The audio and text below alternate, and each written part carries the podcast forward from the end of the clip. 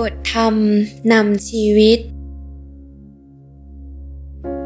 ความจริงของชีวิต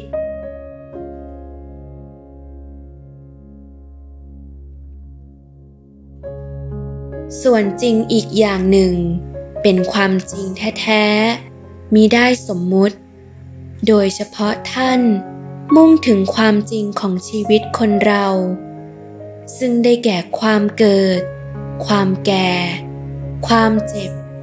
ความตาย หรือความเป็นไปของเบญจขันธ์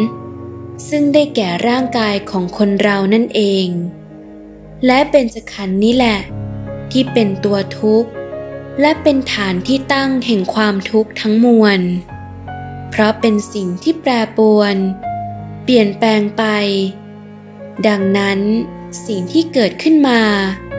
สิ่งที่ตั้งอยู่ และสิ่งที่ดับไป เสื่อมไปจริงๆ ก็คือทุกข์ในเบญจขันธ์นี้เอง นอกเหนือจากความทุกข์นี้แล้ว ไม่มีอะไรเกิด